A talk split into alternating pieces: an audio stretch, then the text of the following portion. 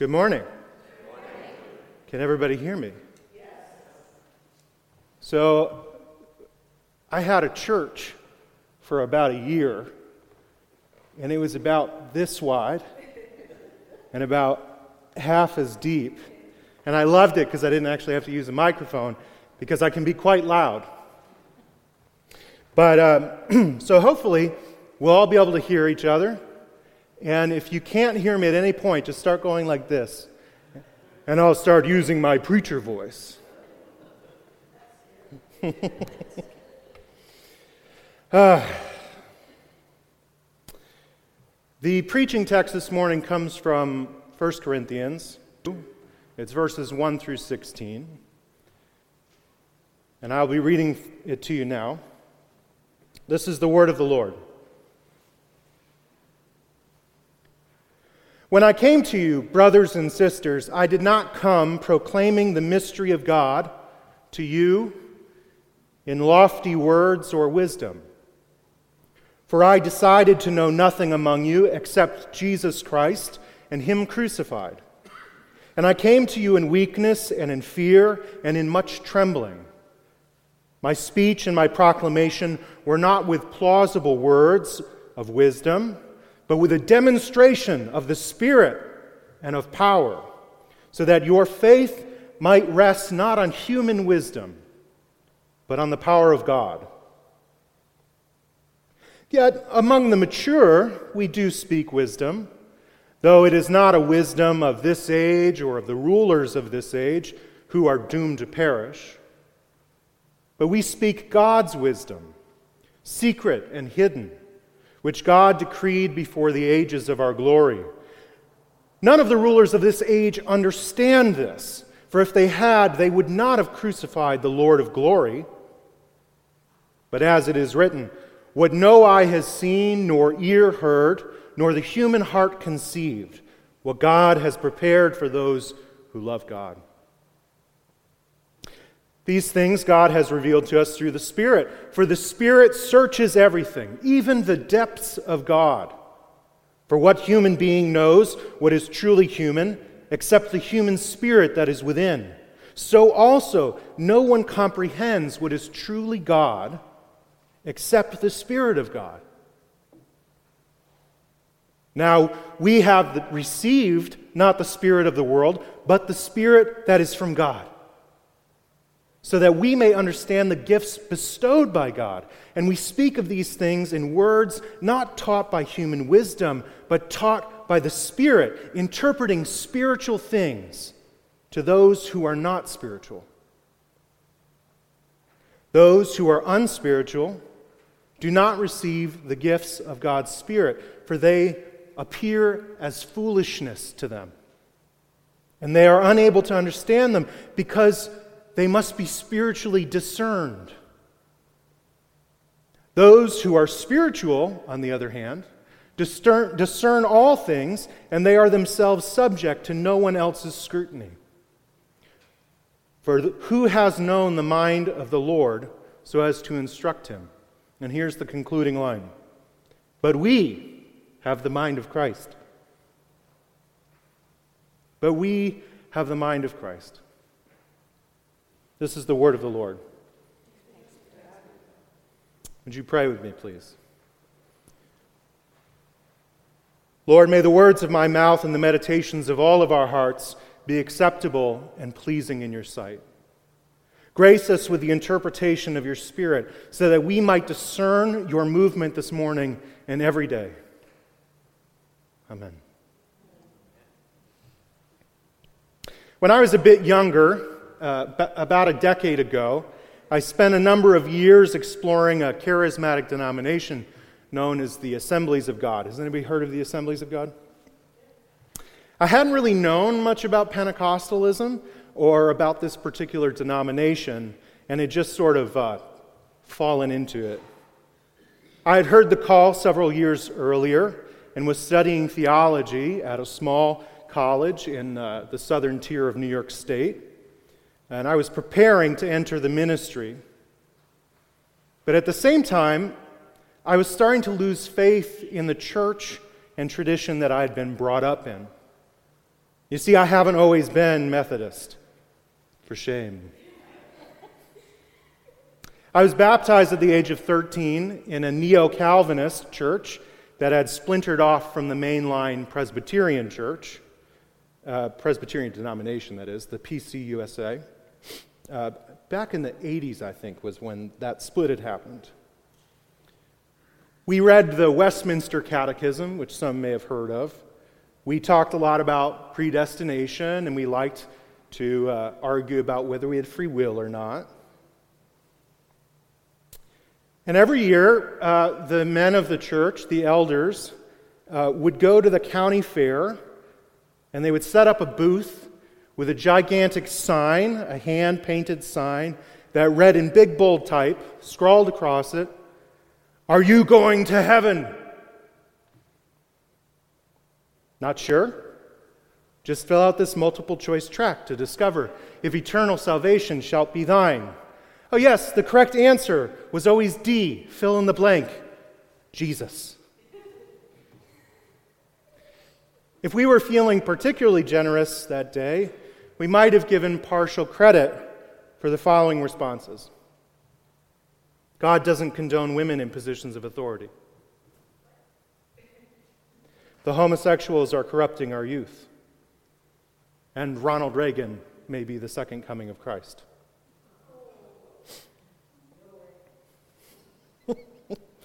In retrospect, I don't think I was ever really comfortable with these sorts of claims, but I wanted to fit in, to be part of a community, to never find myself on the increasingly long list of ne'er do wells who had been compromised by secular culture, who listened to rock music, you know, those wayward souls who just couldn't follow the rules, etc., etc., etc.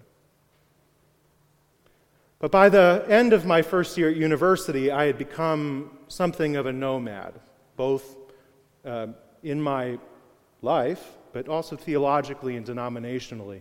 I could no longer stay with those uh, sorts of claims, especially once I met Kate. You know, it's, it's difficult to have an issue with women in ministry when your wife is just about the best dang preacher you've ever met. So I wound up staying at school for the summer, and I needed a job.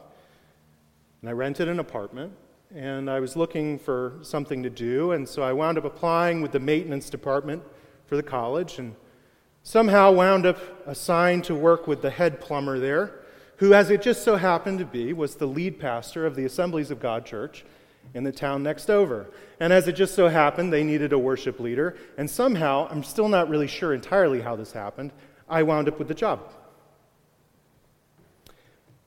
But interestingly, part of the responsibilities of that position required regular trips to revivals that were being held throughout Western New York. Does everyone know what a revival is in the Pentecostal tradition? Oh, good. I'm going to tell you all about it. That first summer, I must have attended a couple dozen of these revivals, and it was a totally new world for me. People were praying in tongues, some were dancing ecstatically in the aisle. Each night, some folks would go up to the front, usually hoping for a miraculous healing or some other sort of divine intervention to make the cancer go away, to heal the arthritis, to see again, to fix the limp from that car accident several years ago, to bring a wayward child back to Jesus. The preacher would go down the line and prophesy over each one, claim restoration in the name of Jesus. And then he, it was always a he, would pop them on the forehead, and down they would go into the waiting arms of elders and pastors as if all the energy had left their legs and shot straight to the site of injury. Someone would always fetch a conveniently located blanket to cover them with, and they would just lay on the floor as long as they wanted to, while the praying kept going, and the dancing kept going, and the music kept going, and the prophecies from the preacher would just come hard and fast. I tried it once, and it didn't really work. The preacher prophesied that my music ministry would grow and bring all sorts of people to Christ. And then he bopped me on the head, and I just kind of stood there. So he did it again a bit harder. Still didn't go down, and he said, just go with it.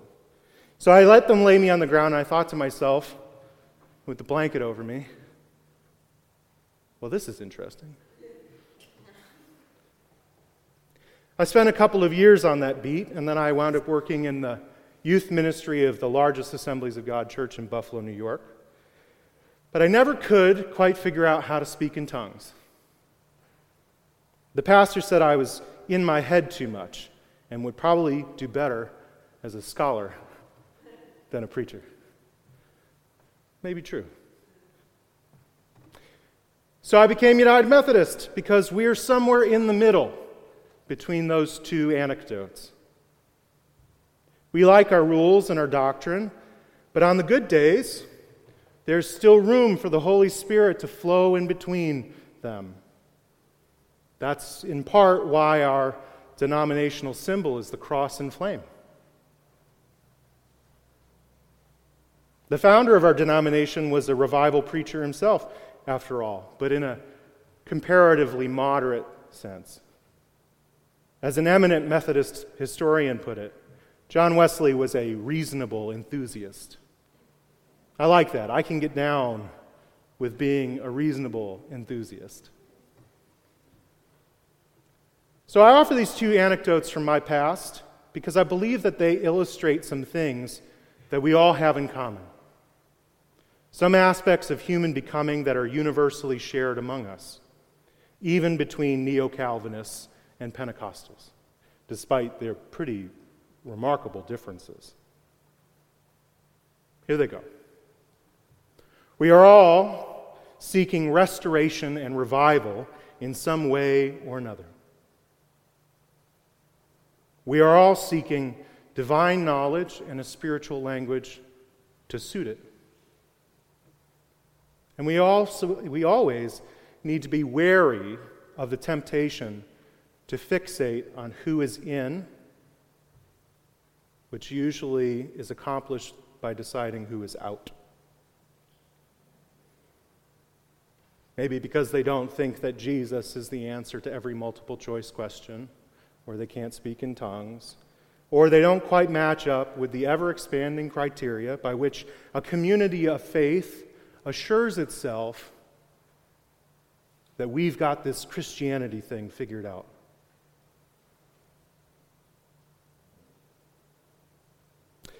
This is actually precisely the situation that the church in Corinth found itself when Paul was writing this letter to them.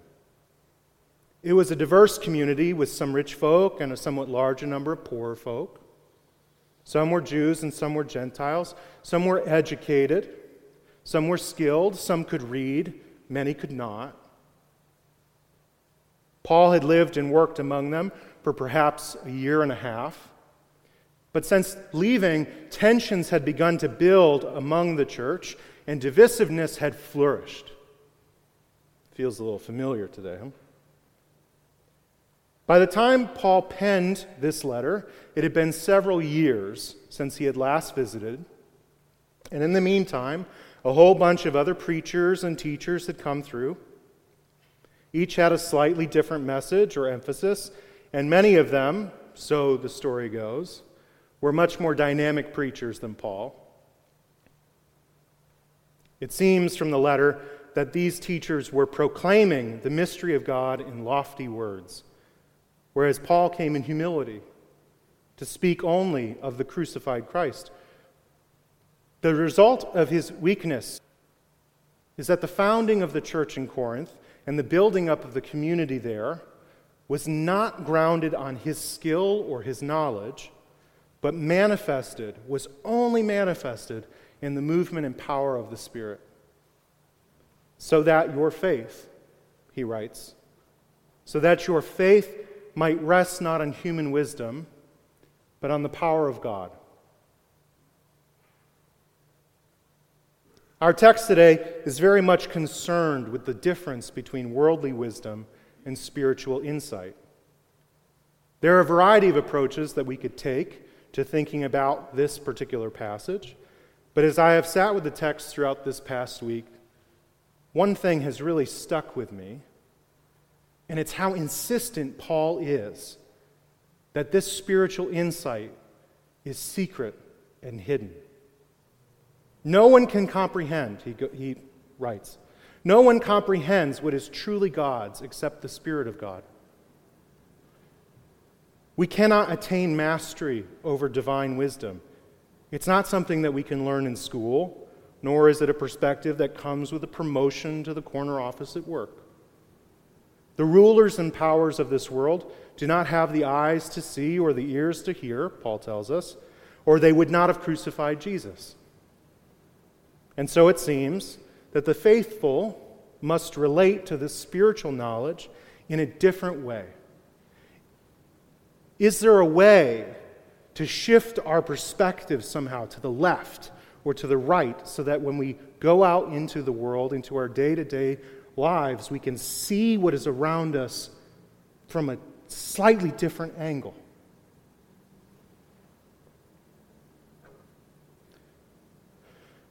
In the opening of the passage, Paul is clear that such a question is addressed to those who are mature in Christ. Yet among the mature, he says, we do, we do speak wisdom, though it is not a wisdom of this age or of the rulers of this age. It is so interesting, then, at least to me, that in the verses that come immediately after this passage, in the opening of chapter 3, Paul asserts that the church at Corinth was full of those who were infants in Christ. I can just imagine them. They've received this letter.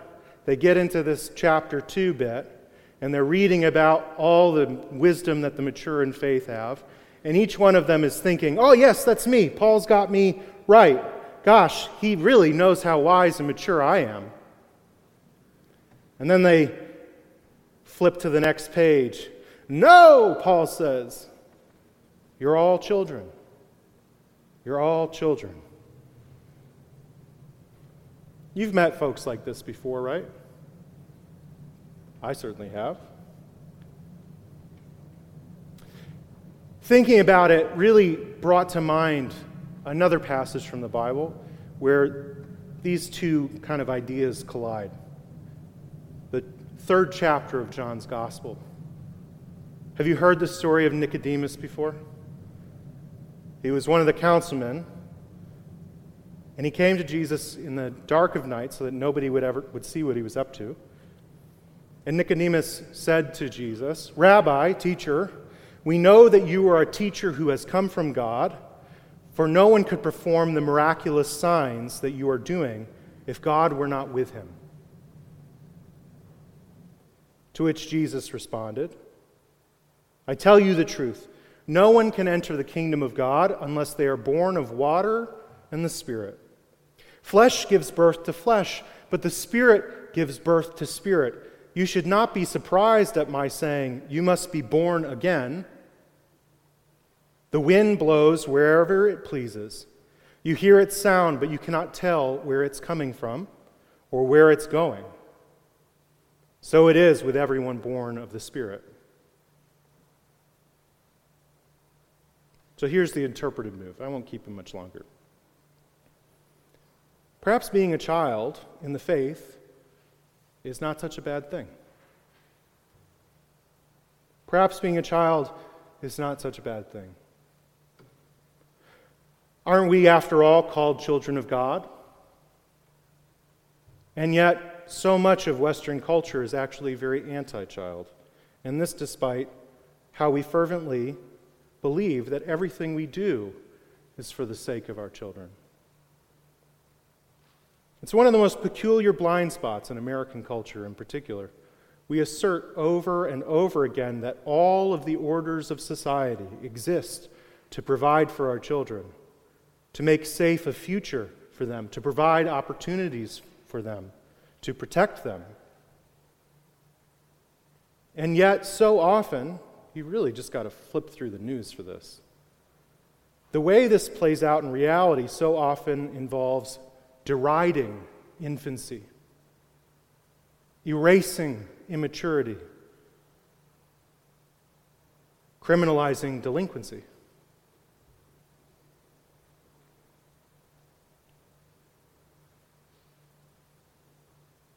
I don't have to talk about the border or our expanding juvenile delinquency system. In our own communities, in central New Jersey, northern New Jersey, we take our children and we pack their days full of school, extracurricular activities. In many cases, when they're done with soccer or whatever sport they're playing, they come home and we've hired a tutor for them. Kate and I have seen it. These kids are so tired that they fall asleep in the car immediately as soon as they have a chance. And we do it all with very good reason, because if we don't prepare them for the competition, then they won't get into the feeder school, and then they're not going to get into the Ivy League, and then they're not going to get the job at Goldman Sachs or whichever Wall Street, big mega corporation that we hope that they get a shot at. Here's the clincher for me. Just think about how common it is for us to assert our superiority over those who disagree with us by calling them infantile or childish. That sort of way of talking doesn't actually work if we think children have something to offer.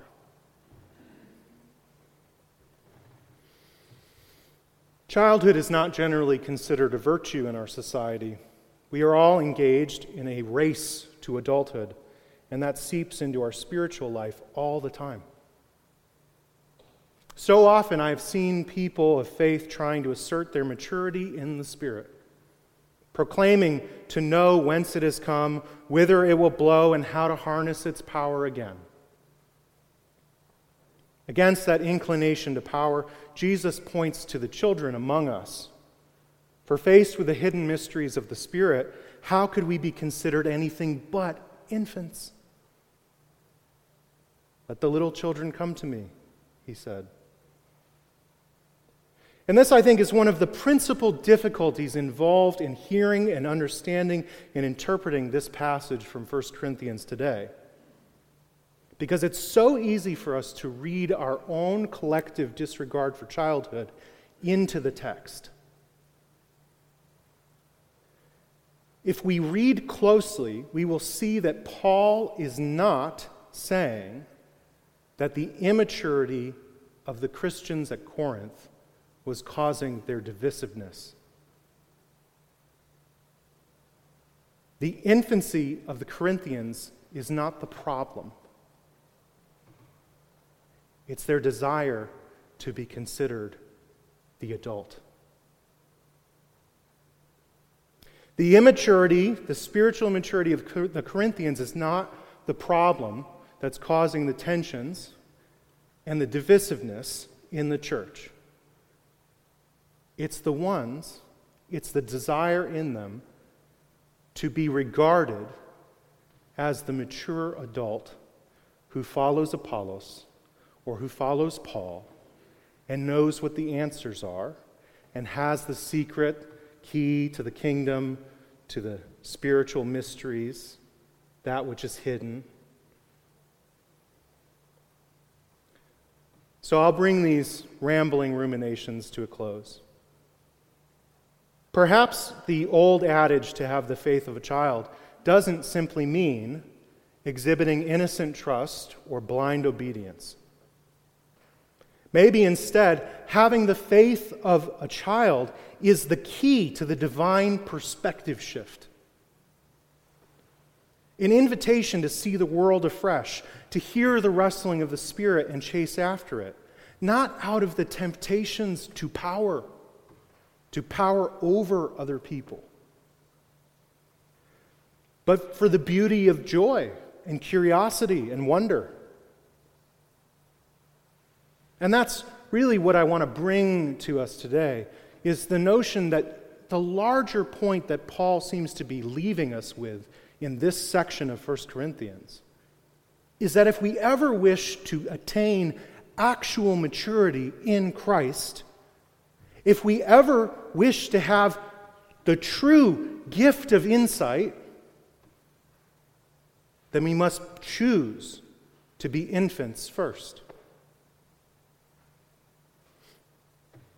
That really is what I wish we meant when we speak the language of being born again, born again Christians. So, what does all of this mean for us? Does this only apply to the neo Calvinists I grew up with or the Pentecostals that I worked with? Does it only apply to the born again evangelicals making salacious and scandalous headlines? No, we are all tempted to consider ourselves the adults in the room, the spiritually mature, especially us religious scholars and pastors, right? But what wonder is there? What freshness, what new experiences are available to us when we set aside such pride and go back to the font of grace with the faith of a child who doesn't have all the answers? So may each of you go forth this week to put on the mind of Christ as a child. Shoes on the wrong feet, shirt on backward, gum in your hair, vulnerable, unruly, with emotions you don't yet know how to control, occasionally mean on the playground, but also joyful, full of love, and capable of change, encountering all things new. Put on the mind of Christ as a child so that you can begin to hear again the breath of the Spirit and be led by it. Only in this way can a church community like ours continue to be a family of discernment, to receive the gift of true spiritual insight, and to see anew how God is working in this and other communities around us so that we can join in.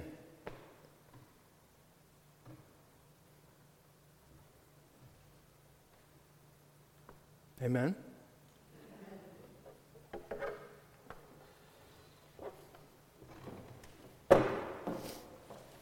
Let us pray together. Gracious and holy God, we give you thanks that today you remind us that you, first and foremost, are a holy mystery. A holy mystery that we don't have figured out, no matter how adult like we may feel. God, we give you thanks that you remind us every day that this faith, the words that we proclaim when we come into this space, they are still holy mystery. They are our best guess and attempt at understanding anything about who you are. God, it is enough and it is never enough. And so when we come before you, God, every day in our daily lives, may we remember that we are encountering you new and fresh, that we get to be curious and wonder about how it is you work and move and breathe and live in this world.